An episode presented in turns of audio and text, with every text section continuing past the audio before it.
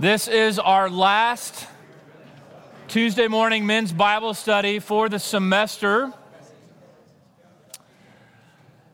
And uh, I apologize. This is a great um, experiment in human habit of doing something every Tuesday that is maybe contrary to your physical nature of waking up this early, then having a week off, and then seeing how many of you will show up the next week for only one time. Uh, it's just the way it worked out with Thanksgiving being late in the week. We um, are late in the month. It's one of the latest Thanksgivings we had in a while. And so, because of that, it's just, man, it's, it is what it is. So, here we are. This is the last one. Um, and we're glad that you are here. There's a couple things, being the last one, that are a bit of housekeeping items, but that are really, really important. And so, the first one is this. Um, already, we want to talk about next semester. Uh, especially if you are new. We want to invite you back uh, in January. We will be right back at it, I think the second Tuesday in January, but we'll make sure and send you tons of information on our, our actual start date. But I think it's going to be the second or third Tuesday of January. And we'll go through uh, probably the first Tuesday of May, and uh, we'll take a break for spring break uh, for those of you who, who will be uh, traveling with your families. But other than that, we'll be right here uh, every Tuesday morning.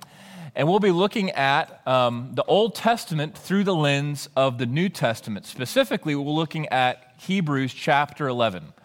For those of you who um, attend PCPC, Park Cities Presbyterian Church, that's our church right here, uh, we are working our way through the book of Hebrews uh, each and every Sunday uh, morning from the pulpit.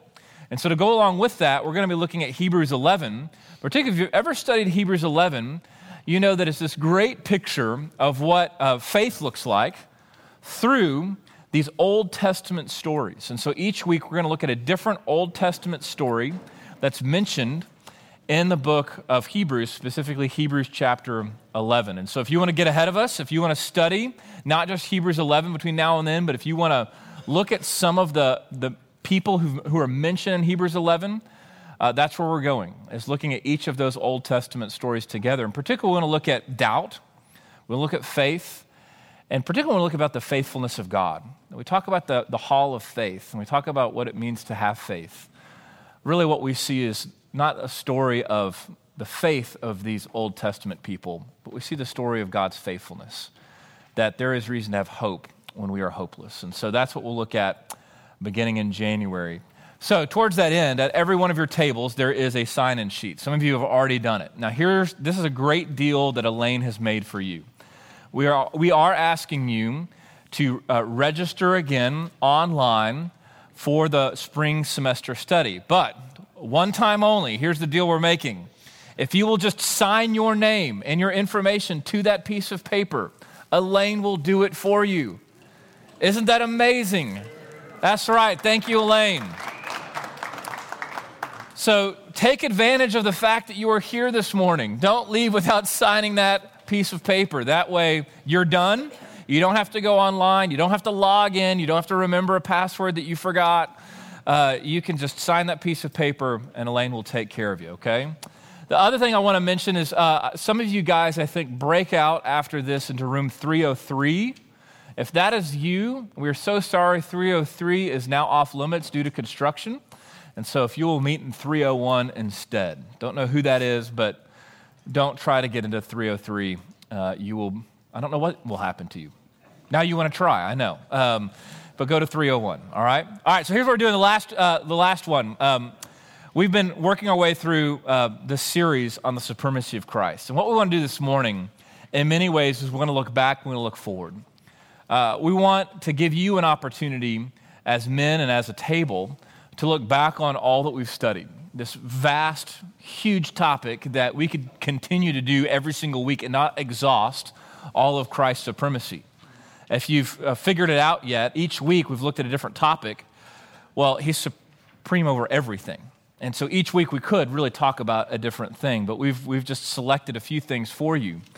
And we really we want you to look back this morning, uh, to look back on all the different ways that we've looked at uh, Christ's supremacy and what stood out to you. What has been encouraging to you? But we also want to look forward. The Christian faith is not just looking back on the past and being nostalgic about what God has done in the past. The Christian faith is forward looking. The Christian faith is not just believing what God has done, it's believing in what God is doing and what God will do.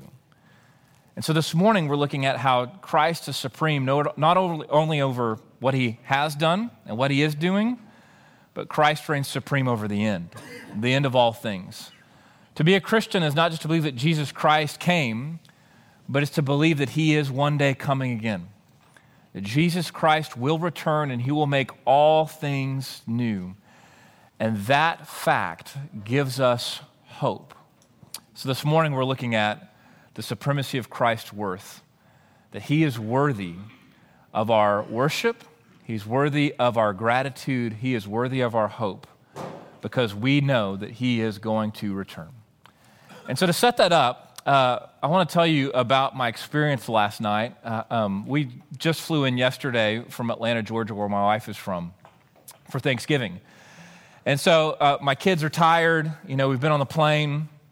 Uh, we flew in about, um, finally got home about maybe 7.30 uh, Central Time. We'd been on Eastern Time, so they're all kind of out of whack. And I gather my three daughters, they're seven, five, and two, on the floor of uh, bedroom. And um, so okay gather around. We're going to have a bible reading. So every night we do a story a bible story. Uh, we sing and we pray and um, because i'd been living in my in-laws house for a week i hadn't gotten to really do this yet the way i wanted to and so gathered them around it's december 2nd so let's do our second advent reading and each advent we go through a, a, a bunch of readings stories uh, from one of their children's Bibles.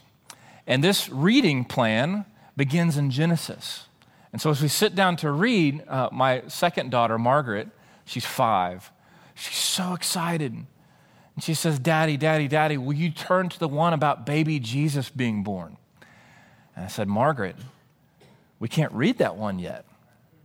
And all of a sudden, just tears start welling up in her eyes.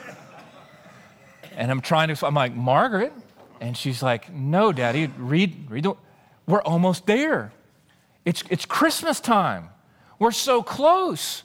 Read the one about baby Jesus being born. I'm like, no, but sweetie, it's Advent.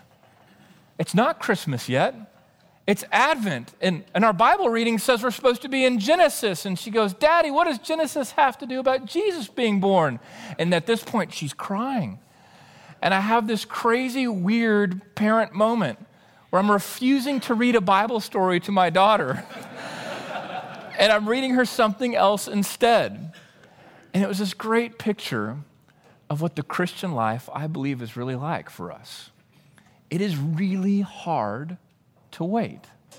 And if there's anything that the season of Advent teaches us, it teaches us what it means to wait. We are in the season of Advent, by the way. Some of you know that. Maybe others of you, that's news to you.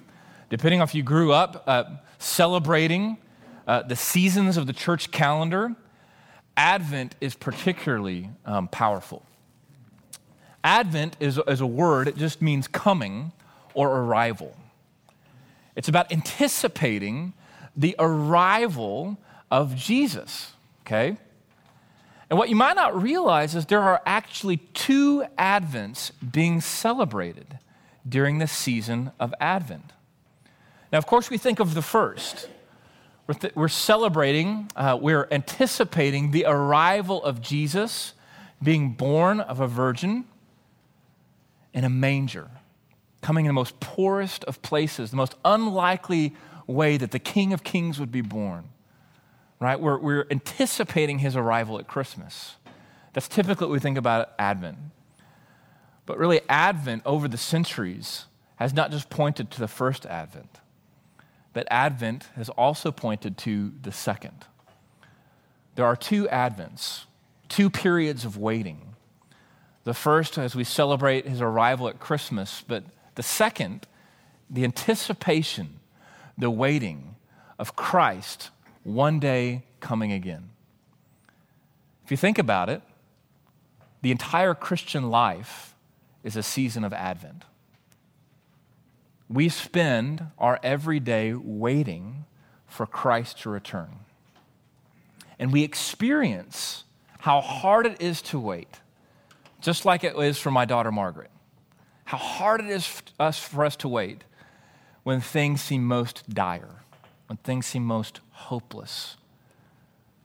Every time that you sin, every time that I sin, every time that you feel the sting of death, the loss of a family member, a friend, a loved one, every time that you experience disease or decay or brokenness, every time that relationships are just going awry and there's nothing you can do about it, every time that you look out in this world and you wonder, God, why would you let that happen?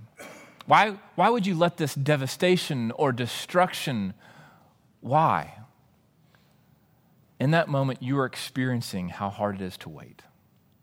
How hard it is to wait for Jesus to come back again and make everything new, to right all of the wrongs, to calm our every fear, to make the crooked ways straight again, to bring justice to the unjust things, to heal the brokenhearted. The Bible tells us that one day Jesus Christ will return and there will be no more crying, no more pain, no more mourning. The former things have passed away, and he will make all things new.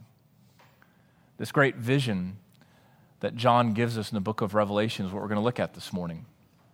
In many ways, I would argue this is the perfect Advent passage. Like Margaret, my daughter, you might think, wait a minute, what does this have to do with Christmas? It has everything to do with Christmas because it's about waiting. About waiting not for him to be born, but waiting for Christ to come again. And when we do, we will truly see that He is supreme over all things. And so I want to look at this just very briefly with you in a few ways and then send you to your tables.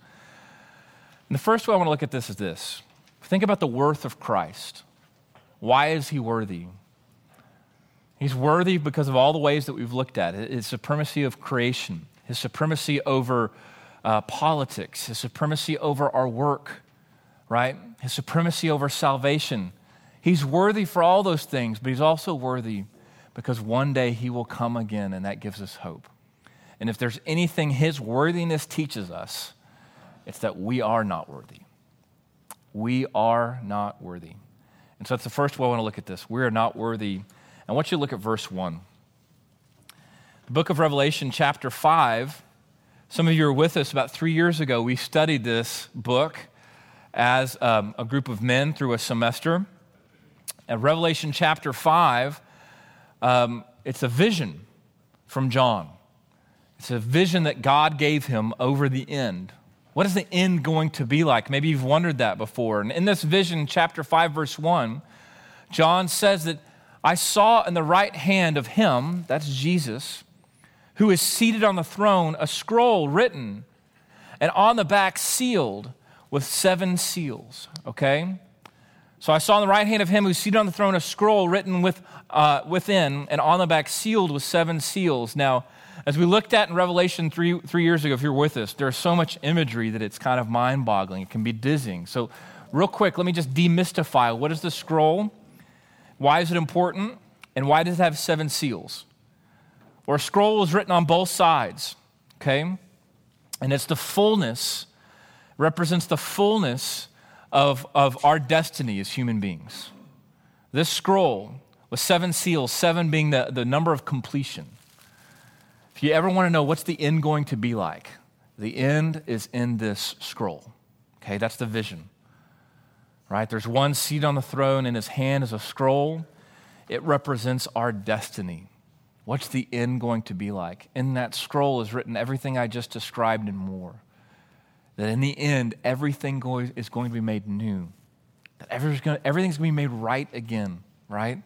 It's this promise written in a scroll, it's sealed with seven seals. Verse 2 And I saw a mighty angel proclaiming, proclaiming with a loud voice, Who is worthy to open the scroll and break its seals? In other words, who is worthy to bring the end of all things?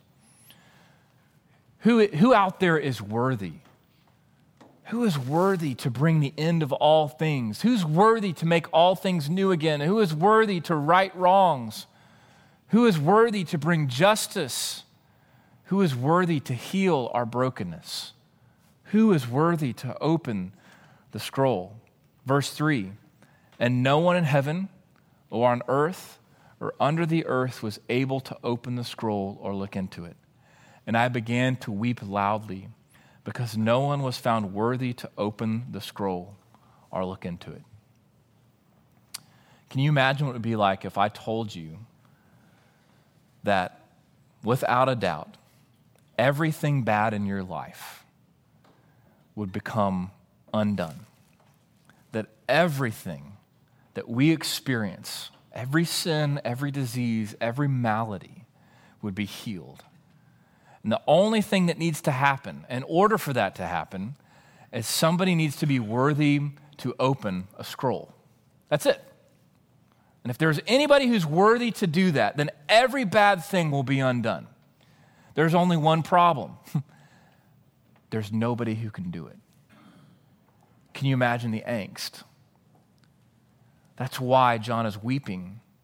There is no one worthy as he looks out, no, no person, no angel, no created being. There is no one who is worthy to bring the end of all things. This was true of John's vision. This is true of our everyday experience. Brothers, I ask you a question this morning. Why are you frustrated? Why are you frustrated? You're frustrated in life because you're not worthy to make all things new you are completely powerless to make the bad things right again. You are completely inept to be able to just stop sinning over and over and over again. We think about your work and think about what you face as soon as this study is over on a Tuesday. There are probably things that right now, I just brought it up, and now you're distracted. Because it fills you with consternation. Why? Because you're not worthy. I'm not worthy. There is no one, no one, none of us who are worthy to make things right again. None of us. And we feel this every single day, and it frustrates us. It is frustrating. It's painful. Things are not the way they're supposed to be. We live in a fallen world. We experience this fallen world all around us. We experience this fallen world inside our own hearts. And none of us are worthy to make it right. Who is worthy to open the scroll? No one. No one is worthy. And so that fills us with weeping. It makes it hard to wait. It makes us wonder God, where are you? Is there any hope? Three quick ways I want to show you why, even though we're not worthy, why Jesus is. Why Jesus is worthy to open the scroll. And why that gives us hope, that gives us gratitude, and that fills our hearts with worship. So, the first way, if we're not worthy, I want us to see that Jesus is worthy of our hope. Jesus is worthy of our hope. Verse 5 One of the elders said to me, Weep no more. I love that. Weep no more. Behold, the lion of the tribe of Judah, the root of David, has conquered so that he can open the scroll and its seven seals. Uh, uh, on Sunday morning here, I saw that we, uh, I wasn't here, but watched and, and um, looked at the bulletin that we sang, O Come, O Come Emmanuel, the church that we worshiped at, an Anglican church in Atlanta. We sang, O Come, O Come Emmanuel uh, as well. And if you don't worship here, maybe you sang that at your church. It's a great Advent hymn. Oh, come, think about the words. Oh, come, oh, come, Emmanuel. Not just come for the first time, but come again. Oh, come, oh, come, Emmanuel. And if you read each stanza of that hymn, it's a sweeping picture of Jesus, his character, and all the different prophecies that have come together and culminated in the birth of Jesus. And one of them, you see, talks about the root of David, the root of Jesse. It's a great prophecy of Jesus. We see that in Isaiah We see that in the Old Testament. We also see it in the New. We see it here in Revelation that Jesus is described as the lion of the tribe of Judah, right? He is the king of kings. Jacob talked about the 12 tribes and a blessing from Judah in Genesis. I won't read it now. But all the way back in Genesis, you see this language being used, anticipating the coming of Jesus, his birth as the lion of the tribe of Judah. But in Isaiah, Isaiah talks about the root of David, the root of Jesse. O come, O come, Emmanuel. O come, thou rod of Jesse, free thine own from Satan's tyranny. Isaiah chapter 11 was where that comes from. I'll just read it real quickly. You can go there later. Isaiah 11, verse 1. Isaiah prophesies that there shall come forth a shoot from the stump of Jesse, and a branch from his roots shall bear fruit. And the Spirit of the Lord will rest upon him the Spirit of wisdom and understanding, a spirit of counsel and might, a spirit of knowledge and fear of the Lord. And his delight shall be in the fear of the Lord, and he shall not judge by what his eyes see, or decide disputes by what his ears hear, but with righteousness he shall judge the poor he, and decide with equity for the meek of the earth. He will strike the earth with the rod of his mouth, and the breath of his lips he shall kill the wicked. Righteousness shall be the belt of his waist, and faithfulness the belt of his loins. This great prophecy, Isaiah, the root of Jesse is David, and then David's greater son, Jesus Christ. That there will be a king who will come, who will bring justice to the unjust world that we live in. That prophecy became true on the night that Jesus was born. But what I want you to see this morning, brothers, is that it will be fully true when he returns. And this side of heaven, and on the other side of Christ's birth, you and I live in an in between state, a perpetual state of Advent, as we're waiting for the King to come again. That gives us hope. That gives us hope. If you feel hopeless this morning for any reason, there's anything that's causing you to question the supremacy of God, anything that's causing you to say, God, where are you? Why would you let this happen? How can I hold on to hope when things seem so hopeless? I want you to think back on all the things we've talked about this semester all the ways that Jesus reigns supreme. And I want you to know this He's going to do it again. The promise that Christ is going to return tells us that everything that's been prophesied, everything that we read in the scriptures, everything that we read is not just a thing that's happened in the past, but He's going to do it again. And as one of the Advent books I've been reading, on the plane, read it yesterday. I love this thought. And he's already on his way. He's already on his way. He's going to come again. He's already on his way. One day he will return and make all things new. That gives us hope. Not only does his worth, his worthiness, his supremacy give us hope, it also gives us gratitude. I want you to look at verse 6. Not only do we have hope, we also have gratitude. Though we are unworthy to open the scroll to make things new, he is worthy. And that gives us gratitude. Verse 6 And between the throne and the four living creatures and among the elders, I saw a lamb standing as though it had been slain, with seven sto- horns and seven eyes, which are the seven spirits of God out into all the earth. Again, I know there's symbolism here that can kind of be dizzying, so let me um, explain just a little bit, very briefly. I want you to see that this lion, this king, this mighty one, this conqueror is also a lamb. If there's anything that the manger teaches us, it's about the humility of Jesus. That this great promised king was born in a stable, in a manger. He was born into poverty. What does that tell us about the character of Jesus? It's that though he was rich, he became poor though he was the King of kings, he emptied himself and took on the poverty of our flesh. And he died in our place and rose again. With all his supremacy, all his authority, He laid it down on the cross for you and me. And that's the image that John gives us here in Revelation 5 this lamb standing as though it had been slain. On the Sundays that we have um, communion, we have communion every Sunday here at PCPC at 8 a.m. and then at 9:30 and 11. About every couple months or so, we have communion together. And when we practice the sacrament of communion, we talk about Jesus Christ being our Passover lamb. Why do we say that? Christ, our Passover, was sacrificed for us. Why do we say that? Because Jesus Christ is the lamb who was slain in your place. He died on the cross in your place. You should have died for your sin.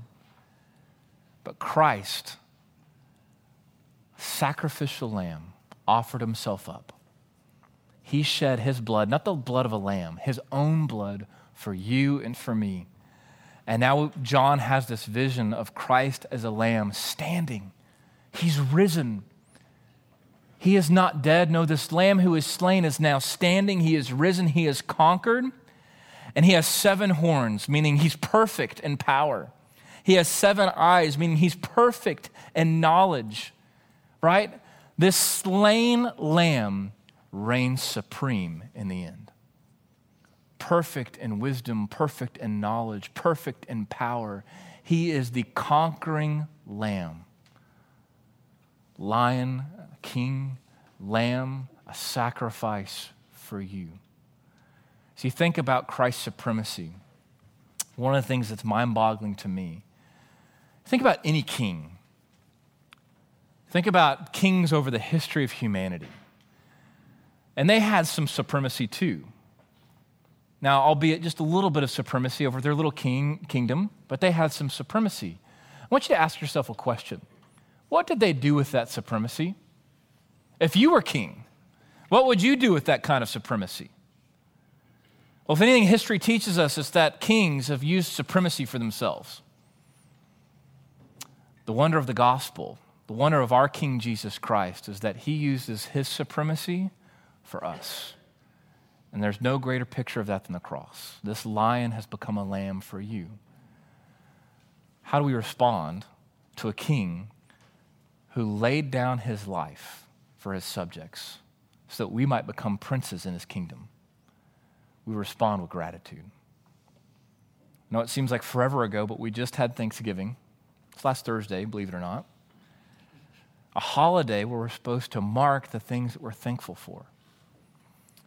I, every Thanksgiving, I get convicted that really I should do this every day, but I don't. What does it look like for you to be a man who lives not just a life of hope, but a life of gratitude? To recognize that this King of Kings, this one who reigns supreme over all things, laid his life down for you. That should daily fill our hearts with gratitude. And ultimately, that gratitude should give into one thing. And that's where we're going to end this morning as you go to your tables. To say that we are not worthy, to say that Christ is worthy, to look at his worthiness over how he has been supreme over all things in the past, and look at his worthiness that he one day will return, that should fill us with worship. Christ is worthy of our worship, he's worthy of our praise. I want you to look at verse 11. Verse 11 then I looked and I heard around the throne and the living creatures and elders and the voice of many angels, numbering myriads and myriads and thousands of thousands, saying with a loud voice, Worthy is the Lamb who was slain to receive power and wealth and wisdom and might and honor and glory and blessing. And I heard every creature in heaven and on earth and under the earth and in the sea and all that is in them saying to him who sits on the throne and to the Lamb be blessing and honor and glory and might forever and ever. And the four living creatures said, Amen. And the elders fell down and worship. As Revelation chapter 5 comes to a close, it gives the stunning picture of the worship of all people and all creation and all of heaven, all culminating at one moment, falling down on their faces before Jesus Christ He is the one who is supreme over all things. In the end, we are given this vision of the supremacy of Christ, unlike any other.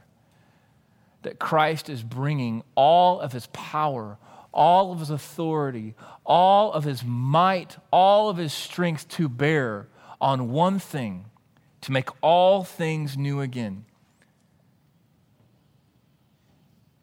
To fully fulfill every promise of the Bible. That not only do we have hope in his death in the past, not only do we have hope in his resurrection that happened in the past, but our hope is that one day he will come again. Until that day comes, what do we do with our time? We worship. We worship. As you look back on all the different ways that Christ reigns supreme, all the different things we've studied, if that does not fill your heart with worship and praise, then I would challenge you. I would challenge you to go back and ponder the supremacy of Christ. Meditate on just how big Jesus really is. I told you at the very beginning of this study that this cannot be just an intellectual exercise. This cannot just be a bunch of theology in our heads, but our theology must give way to doxology. What does that mean? As we think about Jesus, it must give way that into our hearts, doxology, it must give way to worship. When we think about the supremacy of Christ, it should overwhelm our hearts. As we think about his bigness, his power, his might, his grace, it should fill our hearts with worship. To say that Christ is worthy is to say that he's worthy of our praise. He's worthy of our worship. There in verse 12, worthy is the Lamb who is slain to receive power and wealth and wisdom and might and honor and glory and blessing. What are they doing? They're singing, they're praising him, they're worshiping. I mentioned this, I think, uh, at least I know I have in this study. Maybe even when we looked at the book of Revelation, I, I've talked about it several times from our pulpit. The idea of worship, the old English word of worship, comes from the word worth, comes from being worthy. Literally, it comes from this word worthship. To the degree that Jesus is worthy to you, to the degree that he has worth, he has value, that is the degree that you will worship him. Just how valuable is Jesus to you? My hope and prayer is that this semester of looking at his supremacy has only increased his value. It's only increased his worth, that you are beginning to see what John saw in this vision that there is only one who is worthy to open the scroll, only one who is worthy to bring everything to pass. Only one who is worthy to make things new again. Only one who is worthy to die for you, to rise for you, and then one day to come again for you. The only one who's worthy to do that is Jesus Christ. He is supreme over all things, and He has given this supremacy for your good and for the glory of God. Let me pray for you and send you to your tables. Lord, we thank you for this semester. We thank you for this study looking at the supremacy of your Son, Jesus. We thank you that he did not hoard this supremacy to himself, but as Philippians 2 teaches us, he emptied himself. He took the form of a servant. We thank you this Advent season as we celebrate his servanthood and being born in a manger, the incarnation and what that means for us. But we also pray this Advent season that as we celebrate his servanthood, we'd recognize that the servant, the King of Kings who laid down his life, the lion of the tribe of Judah, the lamb who was slain for us, that one day this lion and lamb, our Lord Jesus Christ, your Son, will return. So we pray that Advent would be a time for us as men to grow in the discipline of waiting. When we feel most hopeless, we pray that you would give us hope. When we feel that we would do things different. We pray that you would fill our hearts with gratitude. And God, above all else, as we talk about these things at our tables, as we go to work uh, this afternoon, as we come home to our families this evening, God, as we celebrate this time of Advent, would you increase our vision of your Son, Jesus Christ. And would that fill our hearts with worship? Would you make us men of worship this Advent season? Men of worship in all things that we do as we wait for his return. We ask this in his strong name and by the power of the Holy Spirit. Amen.